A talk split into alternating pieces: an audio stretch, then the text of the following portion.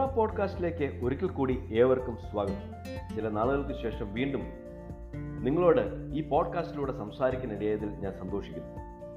Stress അഥവാ മാനസിക സമ്മർദ്ദം അനുഭവിക്കാത്തവരെ ആരും കാണില്ല. മാറുന്ന ജീവിത സാഹചര്യങ്ങൾ ലോകമാകമാനം പടർന്നു പിടിച്ച മഹാമാരി തുടർന്നുണ്ടായ ലോക്ക്ഡൌൺ കാലാവസ്ഥാ വ്യതിയാനം മൂലമുണ്ടാകുന്ന പ്രകൃതിക്ഷോഭങ്ങൾ വർദ്ധിച്ചു വരുന്ന വിലക്കയറ്റം തുടങ്ങിയവയെല്ലാം വ്യക്തികളിലും കുടുംബങ്ങളിലും സ്ട്രെസ് വർദ്ധിപ്പിക്കുന്നു. ഇതുകൂടാതെ ജോലി സ്ഥലത്തെ പ്രശ്നങ്ങളും കുടുംബ പ്രശ്നങ്ങളും മക്കളെ വളർത്തുന്നതും എല്ലാം മാനസിക പിരിമുറുക്കം സൃഷ്ടിക്കുന്ന കാര്യങ്ങളാണ്. Cigna T TK health insurance രണ്ടായിരത്തി പത്തൊമ്പതിൽ പുറത്തുവിട്ട സർവേ ഫലം അനുസരിച്ച് സ്ട്രെസ് അനുഭവിക്കുന്നവരുടെ എണ്ണം ഇന്ത്യയിൽ മറ്റു രാജ്യങ്ങളെ അപേക്ഷിച്ച് കൂടുതലാണ്. ഈ പഠനം പറയുന്നത് എൺപത്തിരണ്ട് ശതമാനം ഇന്ത്യക്കാരും സ്ട്രെസ് അനുഭവിക്കുന്നു എന്നാണ്. The centre of healing covid nineteen ഇന്ത്യയിൽ വ്യാപിച്ചതിനു ശേഷം നടത്തിയ പഠനത്തിൽ എഴുപത്തിനാല് ശതമാനം ഇന്ത്യക്കാർ മാനസിക സമ്മർദ്ദവും എൺപത്തിരണ്ട് ശതമാനം ആൾക്കാർ ഉത്കണ്ഠയും അനുഭവിക്കുന്നതായി കണ്ടെത്തി. കഴിഞ്ഞ ലോക മാനസിക ദിനത്തിന് മുന്നോടിയായി ലിങ്ക്ഡിൻ നടത്തിയ പഠനത്തിൽ നിന്ന് ഇന്ത്യയിലെ അമ്പത്തഞ്ച് ശതമാനം പ്രൊഫഷണൽസ് മാനസിക സമ്മർദ്ദം അനുഭവിക്കുന്നുവെന്ന് തെളിഞ്ഞു. എന്താണ് സ്ട്രെസ് അഥവാ മാനസിക സമ്മർദ്ദം? ജീവിതത്തിൽ നേരിടുന്ന പ്രതിസന്ധികളോടും നിഷേധാത്മകമായ അനുഭവങ്ങളോടുമുള്ള ഒരു വ്യക്തിയുടെ പ്രതികരണമാണ് സ്ട്രെസ്. സ്ട്രെസ്സിന് കാരണമാകുന്ന ഇത്തരം സംഭവങ്ങളെ സ്ട്രെസ്സേഴ്സ് എന്ന് വിളിക്കാം. സമ്മർദ്ദത്തോടുള്ള ഒരാളുടെ പ്രതികരണത്തിന് അയാളുടെ അവബോധം വികാരം സ്വഭാവം കൂടാതെ ശാരീരിക ഘടകങ്ങളും ഉൾപ്പെട്ടിരിക്കുന്നു. സ്ട്രെസ്സിനെ യൂസ്ട്രെസ് എന്നും ഡിസ്ട്രെസ് എന്നും രണ്ടായി തിരിക്കാം. സ്ട്രെസ്സിനെ ഒരാൾ പോസിറ്റീവായി അല്ലെങ്കിൽ ക്രിയാത്മകമായി കാണുമ്പോൾ അതിനെ യൂസ്ട്രെസ് എന്ന് പറയാം. ഇത് ഒരു വ്യക്തിക്ക് തന്റെ കഴിവുകളും ശാരീരികവും മാനസികവുമായ ശക്തിയും ഏറ്റവും ഉന്നതമായി ഉപയോഗിക്കാൻ സഹായിക്കുന്നു. കാലിഫോർണിയ ബക്രിയിലെ ഗവേഷകനായ ഡാനിയൽ കീഫറും എലിസബത്ത് കിർബി നടത്തിയ പഠനത്തിൽ മിതമായ മാനസിക സമ്മർദ്ദം ഒരാളുടെ തലച്ചോറിന്റെ പ്രവർത്തനം വർദ്ധിപ്പിക്കുകയും പഠന നിലവാരം കൂട്ടുകയും ചെയ്യുന്നുവെന്ന് കണ്ടെത്തി. മാനസിക സമ്മർദ്ദത്തെ ക്രിയാത്മകമായി ഉപയോഗിക്കുന്നത് കൊണ്ടാണ് ഒരാൾ രാവിലെ എഴുന്നേൽക്കുന്നതും ജോലിക്ക് പോകുന്നതും സമ്മർദ്ദം ഉള്ളത് കൊണ്ടാണ് ഒരു വിദ്യാർത്ഥി പഠിക്കുന്നതും പരീക്ഷയ്ക്ക് വിജയം കരസ്ഥമാക്കുന്നതും. കൂടാതെ നമ്മൾ മൂന്ന് നേരം ഭക്ഷണം കഴിക്കുന്നതും ആരോഗ്യത്തോടെ ഇരിക്കുന്നതും എല്ലാം സമ്മർദ്ദം ക്രിയാത്മകമായി പ്രവർത്തിക്കുന്നത് കൊണ്ടാണ്. എന്നാൽ അനിയന്ത്രിതമായ മാനസിക സമ്മർദ്ദം ജീവിതത്തെ ദുസ്സഹമാക്കുന്നു. ഇതിനെ ഡിസ്ട്രസ് എന്ന് പറയാം. ഇത്തരത്തിലുള്ള സമ്മർദ്ദം ഒരു വ്യക്തിയുടെ ആരോഗ്യത്തെയും സമാധാനത്തെയും സന്തോഷത്തെയും വളരെ പ്രതികൂലമായി ബാധിക്കും. സ്ട്രെസ് നമ്മുടെ ശരീരത്തിലും മനസ്സിലും ഉണ്ടാക്കുന്ന പ്രത്യാഘാതങ്ങളെക്കുറിച്ച് ചുരുക്കമായി അറിഞ്ഞിരിക്കുന്നത് മാനസിക സമ്മർദ്ദം കൈകാര്യം ചെയ്യുന്നതിന് നമ്മെ സഹായിക്കും. ഒരാൾക്ക് സ്ട്രെസ് ഉണ്ടാകുമ്പോൾ ശരീരത്തിലുണ്ടാകുന്ന മാറ്റങ്ങൾക്ക് മനുഷ്യ ശരീരത്തിലെ എൻഡോക്രൈൻ ഗ്ലാൻസ് അഥവാ അന്തസ്രാവ ഗ്രന്ഥികൾക്ക് വലിയ പങ്കുണ്ട്. ഇതിൽ അഡ്രിനാൽ ഗ്രന്ഥി പുറപ്പെടുവിക്കുന്ന നോ അഡ്രിനാലിൻ കോർട്ടിസോൾ എന്നീ രണ്ട് ഹോർമോണുകളുടെ പ്രവർത്തനം എടുത്തു പറയേണ്ടതാണ്. സ്ട്രെസ്സിന് കാരണമാകുന്ന ഒരു സംഭവത്തെക്കുറിച്ച് മസ്തിഷ്കത്തിൽ നിന്ന് സന്ദേശം ലഭിച്ചു കഴിഞ്ഞാൽ അതിനോട് എതിർക്കണോ ഫൈറ്റ് അല്ലെങ്കിൽ ഓടിപ്പോകണോ ഫ്ലൈറ്റ് എന്ന് തീരുമാനിക്കാൻ പ്രേരിപ്പിക്കുന്നത് നോ അഡ്രിനാലിൻ എന്ന ഹോർമോണാണ്. മാനസിക സമ്മർദ്ദം മൂലം നോ അഡ്രിനാലിൻ ശരീരത്തിൽ ഉത്പാദിക്കപ്പെടുന്ന നിമിത്തം ഹൃദയസ്പന്ദനം കൂടുകയും രക്തസമ്മർദ്ദം വർദ്ധിക്കുകയും ചെയ്യുന്നു. കൂടാതെ ഇത് ശരീരത്തിന്റെ ഊർജം കൂട്ടുന്നു. നോ അഡ്രിനാലിൻ അധികമായി ഉത്പാദിക്കപ്പെടുന്നത് ഗ്യാസ്ട്രോ ഇന്റസ്റ്റൈന്റെ പ്രവർത്തനത്തെ ബാധിക്കുന്നതിനും കാരണമാകുന്നു. കോർട്ടിസോളിനെ സ്ട്രെസ് ഹോർമോൺ എന്ന് വിളിക്കുന്നു. സ്ട്രെസ് ഉണ്ടാകുമ്പോൾ ഈ ഹോർമോൺ നോ അഡ്രിനാലിൻ ഹോർമോണിനേക്കാൾ അല്പം വൈകിയാണ് പ്രവർത്തിക്കുന്നത്. ഇത് രക്തത്തിലെ പഞ്ചസാരയുടെ അളവ് വർദ്ധിപ്പിക്കുകയും ശരീരത്തിന്റെ ഊർജം കൂട്ടുകയും ചെയ്യുന്നു. ഇതുകൂടാതെ കോർട്ടിസോളിന്റെ ഉൽപ്പാദനം ഒരാളുടെ രോഗപ്രതിരോധ ശേഷി വിശപ്പ് ലൈംഗിക താല്പര്യം ദഹന പ്രക്രിയ തുടങ്ങിയവയെ ബാധിക്കുകയും ചെയ്യുന്നു. മാനസിക സമ്മർദ്ദത്തെ കൈകാര്യം ചെയ്യുന്നതിൽ നോ അഡ്രിനാലിനും കോർട്ടിസോളിനും പ്രധാന പങ്ക് വഹിക്കുന്നുണ്ടെങ്കിലും അനിയന്ത്രിതമായ സ്ട്രെസ് ഈ രണ്ട് ഹോർമോണുകളും ശരീരത്തിൽ ക്രമരഹിതമായി ഉത്പാദിക്കപ്പെടുന്നതെന്നും ശാരീരിക പ്രവർത്തനത്തെ പ്രതികൂലമായി ബാധിക്കുന്നതിനും കാരണമാകും ഇത് ഉയർന്ന രക്തസമ്മർദ്ദം ഹൃദ്രോഗം cancer migration ulcer asthma diabetics arthritis psoriasis allergy തുടങ്ങിയ രോഗങ്ങൾക്ക് കാരണമാകുന്നു എന്ന് ശാസ്ത്രീയമായ പഠനങ്ങളിൽ തെളിഞ്ഞിട്ടുണ്ട്. ഇതോടൊപ്പം തന്നെ സ്ട്രെസ് അനിയന്ത്രിതമാകുമ്പോൾ പലവിധത്തിലുള്ള മാനസിക രോഗങ്ങളും ഉണ്ടാകുന്നു. ആങ്സൈറ്റി ഡിസോർഡർ ഡിപ്രഷൻ പലതരത്തിലുള്ള ഫോബിയകൾ തുടങ്ങിയവ ഇതിൽ പ്രധാനമാണ്. ഇപ്പോൾ നിങ്ങൾക്ക് സ്ട്രെസ് അല്ലെങ്കിൽ മാനസിക സമ്മർദ്ദത്തെക്കുറിച്ച് ഒരു ഏകദേശ രൂപം കിട്ടിക്കാണുമെന്ന് കരുതുന്നു. ഇനി നമുക്ക് സ്ട്രെസ് കുറയ്ക്കാനുള്ള ചില മാർഗങ്ങളെക്കുറിച്ച് ചിന്തിക്കാം. സ്ട്രെസ്സിനെ നേരിടാനുള്ള ഏറ്റവും നല്ല മാർഗം സ്ട്രെസ്സിന് കാരണമാകുന്ന സംഭവത്തെക്കുറിച്ചുള്ള വീക്ഷണത്തിൽ മാറ്റം വരുത്തുക എന്നതാണ്. നമ്മൾക്ക് മാനസിക സമ്മർദ്ദം ഉണ്ടാകുന്ന വിഷയത്തെ പോസിറ്റീവായും നെഗറ്റീവായും കാണാൻ സാധിക്കും. എത്രത്തോളം നമുക്ക് കാര്യങ്ങളെ വസ്തുതാപരമായി ക്രിയാത്മകമായി കാണാൻ കഴിയുമോ അത്രത്തോളം നമുക്ക് സമ്മർദ്ദം കുറയ്ക്കാൻ സാധിക്കും. നമ്മുടെ നിഷേധാത്മമായ ചിന്താഗതികളിൽ മാറ്റം വരുത്തുന്നതിന് ദൈവികതയ്ക്ക് വലിയ പങ്ക് വഹിക്കാൻ സാധിക്കും.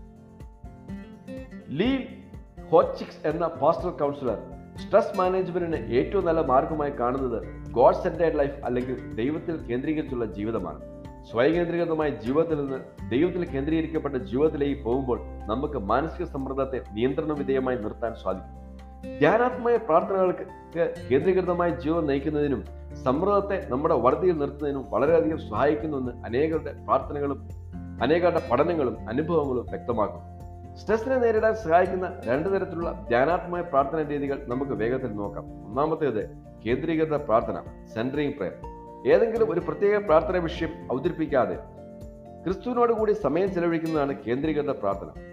മരുഭൂമിയിലെ പിതാക്കന്മാർ എന്നറിയപ്പെടുന്ന ആദ്യകാല ക്രിസ്തീയ സന്യാസവര്യന്മാരാണ് ഈ പ്രാർത്ഥന രീതിക്ക് രൂപം കൊടുത്തത്. ജോൺ സെസൈൻ എന്ന മറ്റൊരു സന്യാസി എ ഡി നാനൂറ്റി പതിനഞ്ചിൽ മരുഭൂമിയിലെ ഈ പിതാക്കന്മാരെ സന്ദർശിക്കുകയും കേന്ദ്രീകൃത പ്രാർത്ഥന എന്ന ധ്യാനാത്മക പ്രാർത്ഥന രീതി അവരിൽ നിന്ന് പഠിക്കുകയും പിന്നീട് അത് പ്രചരിപ്പിക്കുകയും ചെയ്തു. അദ്ദേഹം തന്റെ പിൻഗാമികളെ ഒരു ചെറിയ പ്രാർത്ഥനാവാചകം പഠിപ്പിച്ചു. ദൈവമേ എനിക്ക് തുണയായിരിക്കണമേ. കർത്താവെ എന്നെ സഹായിക്കാൻ വേഗം വരണമേ. ഇന്ന് ധാരാളം ആൾക്കാർ സഭാവ്യത്യാസമില്ലാതെ ഈ പ്രാർത്ഥനാ രീതി ആത്മീയ രൂപാന്തരത്തിനും മാനസിക സമ്മർദ്ദത്തെ അതിജീവിക്കാനും ഉപയോഗിക്കുന്നുണ്ട്. ചാൾസ് ബെല്ലോ കേന്ദ്രീകൃത പ്രാർത്ഥനയുടെ ആറ് പടികൾ പ്രെയർ ആസ് എ പ്ലേസ് എന്ന തന്റെ പുസ്തകത്തിൽ പറയുന്നുണ്ട്. ഒന്ന് പ്രാർത്ഥനയ്ക്കായി ശാന്തമായ ഒരു സ്ഥലം കണ്ടെത്തി ദൈവത്തിനോട് സമയം ചെലവഴിക്കാനുള്ള നിങ്ങളുടെ ആഗ്രഹം അറിയിക്കുക. രണ്ട് മറ്റു കാര്യങ്ങളെക്കുറിച്ച് ചിന്തിക്കാതെ ദൈവസ്നേഹത്തിൽ അല്പസമയം വിശ്രമിക്കുക. മൂന്ന് ദൈവത്തോടുള്ള സ്നേഹം അറിയിക്കാനുള്ള ഏതെങ്കിലും വാക്കുകളോ വാചകങ്ങളോ കണ്ടുപിടിക്കുക. ഉദാഹരണം ദൈവം സ്നേഹമാകുന്നു ദൈവം സമാധാനമാകുന്നു ദൈവം എന്റെ ഇടയനാകുന്നു അല്ലെങ്കിൽ യേശുവെ പാപിയെ എന്നോട് കരുണ തോന്നണമേ എന്ന പ്രാർത്ഥനാ വാചകം ഉരുവിടാൻ സാധിക്കും. നാല് എപ്പോഴെല്ലാം മറ്റെന്തെങ്കിലും മനസ്സിൽ കടന്നു വരുന്നു അപ്പോഴെല്ലാം ദൈവസ്നേഹം പ്രകടിപ്പിക്കാനായി മനസ്സിൽ കരുതി വെച്ച വാക്കോ വാചകമോ ഉരുവിടുക. അഞ്ച് മറ്റെന്തുകൾ എല്ലാം മാറി മനസ്സ് ശാന്തമാകുന്നതുവരെ ഈ ഉരുവിടൽ തുടർന്നുകൊണ്ടിരിക്കണം. ആറ് പ്രാർത്ഥന അവസാനിച്ച ശേഷം സാവധാനത്തിൽ ഇപ്പോൾ അനുഭവിച്ചുകൊണ്ടിരിക്കുന്ന ശാന്തതയിൽ നിന്ന് പുറത്തു വരിക. ഈ സമയം മറ്റുള്ളവർക്ക് വേണ്ടി പ്രാർത്ഥിക്കുകയോ കർത്താവ് പഠിപ്പിച്ച പ്രാർത്ഥന പ്രാർത്ഥിക്കുകയോ ചെയ്യാം. അടുത്തതായി സ്ട്രെസ്സിനെ കുറയ്ക്കാൻ വളരെയധികം സഹായിക്കുന്ന മറ്റൊരു പ്രാർത്ഥനാ രീതിയാണ് ദ എക്സാമൻ അല്ലെങ്കിൽ പരിശോധന എന്നത്. നമ്മുടെ ഒരു ദിവസത്തെ എല്ലാ പ്രവർത്തനങ്ങളെയും ദൈവം മുമ്പാകെ കൊണ്ടുവന്ന് പരിശോധിക്കുന്ന രീതിയാണ് ദ എക്സാമൻ. ഇഗ്നേഷ്യസ് ലയോളയാണ് സ്പിരിച്വൽ എക്സസൈസ് എന്ന തന്റെ പുസ്തകത്തിലൂടെ ഈ പ്രാർത്ഥനാ രീതിക്ക് പ്രചാരണം നൽകിയത്. ജീവിതത്തിലെ ആഴമയ അനുഭവങ്ങളെ പരിശോധിക്കണമെന്ന് ഇഗ്നേഷ്യസ് ലയോള ഈ പുസ്തകത്തിലൂടെ പഠിപ്പിച്ചു. ഈ ആഴമയ അനുഭവങ്ങളെ അദ്ദേഹം കൺസുലേഷൻസ് ആശ്വാസങ്ങളെന്ന് ഡിസൊലൂഷൻസ് കുണ്ടിതപ്പെടുത്തുന്ന അനുഭവങ്ങളെന്നും വിളിച്ചു. ആശ്വസിപ്പിക്കുന്ന അനുഭവങ്ങളിൽ പ്രോത്സാഹനം സന്തോഷം ശക്തി സ്വാതന്ത്ര്യം സംതൃപ്തി സമാധാനം തുടങ്ങിയവ ഉൾപ്പെട്ടിരിക്കുന്നു. കുണ്ടിതപ്പെടുത്തുന്ന അനുഭവങ്ങളിൽ ദുഃഖം നിരാശ നിരുത്സാഹം ഉത്കണ്ഠ തുടങ്ങിയവ ഉൾപ്പെട്ടിരിക്കുന്നു. പലപ്പോഴും ഇത്തരം അനുഭവങ്ങളെ നമ്മൾ അത്ര കാര്യമായി എടുക്കാറില്ല. എന്നാൽ ഇത്ര അനുഭവങ്ങൾ ദൈവശബ്ദം കേൾക്കാനുള്ള ഏറ്റവും നല്ല അവസരങ്ങളാണ്. എല്ലാവർക്കും എളുപ്പത്തിൽ എക്സാമിൻ പ്രയർ ചെയ്യാവുന്നതാണ്. എല്ലാ ദിവസവും ഏതെങ്കിലും സമയത്ത് അല്ലെങ്കിൽ രണ്ട് ദിവസം കൂടുമ്പോൾ ഈ പ്രാർത്ഥനാ രീതി അവലംബിക്കാവുന്നതാണ്. ആദ്യമായി പ്രാർത്ഥനയ്ക്കായി ശാന്തമായ ഒരു സ്ഥലം കണ്ടെത്തുക. അതിനുശേഷം ദൈവത്തിന് നിങ്ങളോടുള്ള സ്നേഹത്തെ അംഗീകരിക്കുകയും നിങ്ങൾ കർത്താവ് ചെയ്ത പ്രവൃത്തിയെക്കുറിച്ച് ഓർക്കുകയും ചെയ്യുക. പിന്നീട് അന്നത്തെ ദിവസത്തെ ദൈവം ആശ്വാസം നൽകിയ അനുഭവങ്ങൾ മനസ്സിൽ കൊണ്ടുവരിക. അതിൽ ഏറ്റവും കൂടുതൽ ആശ്വാസം ലഭിച്ച അല്ലെങ്കിൽ സന്തോഷം ലഭിച്ച സംഭവത്തിൽ ശ്രദ്ധ കേന്ദ്രീകരിക്കുക. ഒരിക്കൽ കൂടി സന്തോഷകരമായ അനുഭവം മനസ്സിൽ സജീവമായി നിർത്തുക. പിന്നീട് ദൈവത്തോട് ചോദിക്കാം ആശ്വാസം ലഭിച്ച ഈ അനുഭവത്തിൽ കൂടി കർത്താവിന് എന്താണ് പറയാനുള്ളത് എന്ന്? സാധിക്കുമെങ്കിൽ നിങ്ങൾ കേൾക്കുന്ന ദൈവശബ്ദം ഒരു ഡയറിയിൽ എഴുതി വെക്കുക. പിന്നീട് അന്നത്തെ ദിവസത്തെ കുണ്ടിതപ്പെടുത്തുന്ന അനുഭവങ്ങൾ മനസ്സിൽ കൊണ്ടുവരിക. അതിൽ നിങ്ങൾ ഏറ്റവും കൂടുതൽ ഭാരപ്പെട്ട ഒരു അനുഭവം മനസ്സിൽ കേന്ദ്രീകരിക്കുക ഒരിക്കൽ കൂടി ആ വേദനയും ദുഃഖവും മനസ്സിൽ അനുഭവിക്കുക തുടർന്ന് ദൈവത്തോട് ചോദിക്കുക ഈ ദുഃഖിപ്പിക്കുന്ന അനുഭവത്തിലൂടെ എന്താണ് എന്നോട് പറയാനുള്ളത്? നിങ്ങൾ കേൾക്കുന്ന ദൈവശബ്ദം ഒരു ഡയറിയിലോ നോട്ട്ബുക്കിലോ എഴുതി വെക്കുക. അവസാനമായി ദൈവ സാന്നിധ്യത്തിൽ ശാന്തമായി ഇരിക്കുക. ഈ രണ്ട് പ്രാർത്ഥനാ രീതികളും ഞാൻ പ്രാക്ടീസ് ചെയ്യാറുണ്ട്. ഇത് പിരിമുറുക്കം നിറഞ്ഞ എന്റെ മനസ്സിനെ ശാന്തമാക്കാൻ ധാരാളമായി സഹായിച്ചിട്ടുണ്ട്. നിങ്ങൾക്കും ദൈവ കേന്ദ്രീകൃതമായ ജീവിതം കൊണ്ടും ധ്യാനാത്മമായ പ്രാർത്ഥന കൊണ്ടും മാനസിക പിരിമുറുക്കത്തിൽ നിന്ന് സ്വാതന്ത്ര്യം നേടുന്നതിന് സാധിക്കും. മനസ്സിന്റെ ശാന്തതയാണ് ശരീരത്തിന്റെ ആരോഗ്യം. ആരോഗ്യമുള്ള മനസ്സിനും ശരീരത്തിനും ശരിയായ ആത്മീയതയ്ക്ക് വലിയ പങ്കുണ്ട്. അതുകൊണ്ട് ധ്യാനാത്മക പ്രാർത്ഥനയിലേക്ക് മനസ്സിനെ കേന്ദ്രീകരിക്കാം. ക്രിസ്തുവിന്റെ സ്നേഹം കൊണ്ടും ആശ്വാസം കൊണ്ടും മനസ്സിനെ നിറയ്ക്കാം. ആരോഗ്യത്തോടെ ജീവിച്ച് ദൈവത്തെ മഹത്വപ്പെടുത്താം. ക്യൂറയുടെ ഇന്നത്തെ എപ്പിസോഡ് നിങ്ങൾക്ക് പ്രയോജനകരമായി എന്ന് കരുതുന്നു. നിങ്ങളുടെ വിലയേറെ അഭിപ്രായങ്ങൾ എന്നെ അറിയിക്കാൻ മറക്കരുത്. ക്യൂറ കൗൺസിലിംഗ് പോയിന്റിലെ കൗൺസിലിംഗ് സേവനങ്ങൾ ലഭ്യമാണ്. കോൺടാക്ട് ചെയ്യേണ്ട നമ്പറും ഇമെയിലും ഡിസ്ക്രിപ്ഷനിൽ കൊടുത്തിട്ടുണ്ട്. ഈ പോഡ്കാസ്റ്റ് മറ്റുള്ളവർക്കും കൂടി പങ്കുവെക്കുക. അവർക്കും ഇത് പ്രയോജനകരമാകട്ടെ. God bless you.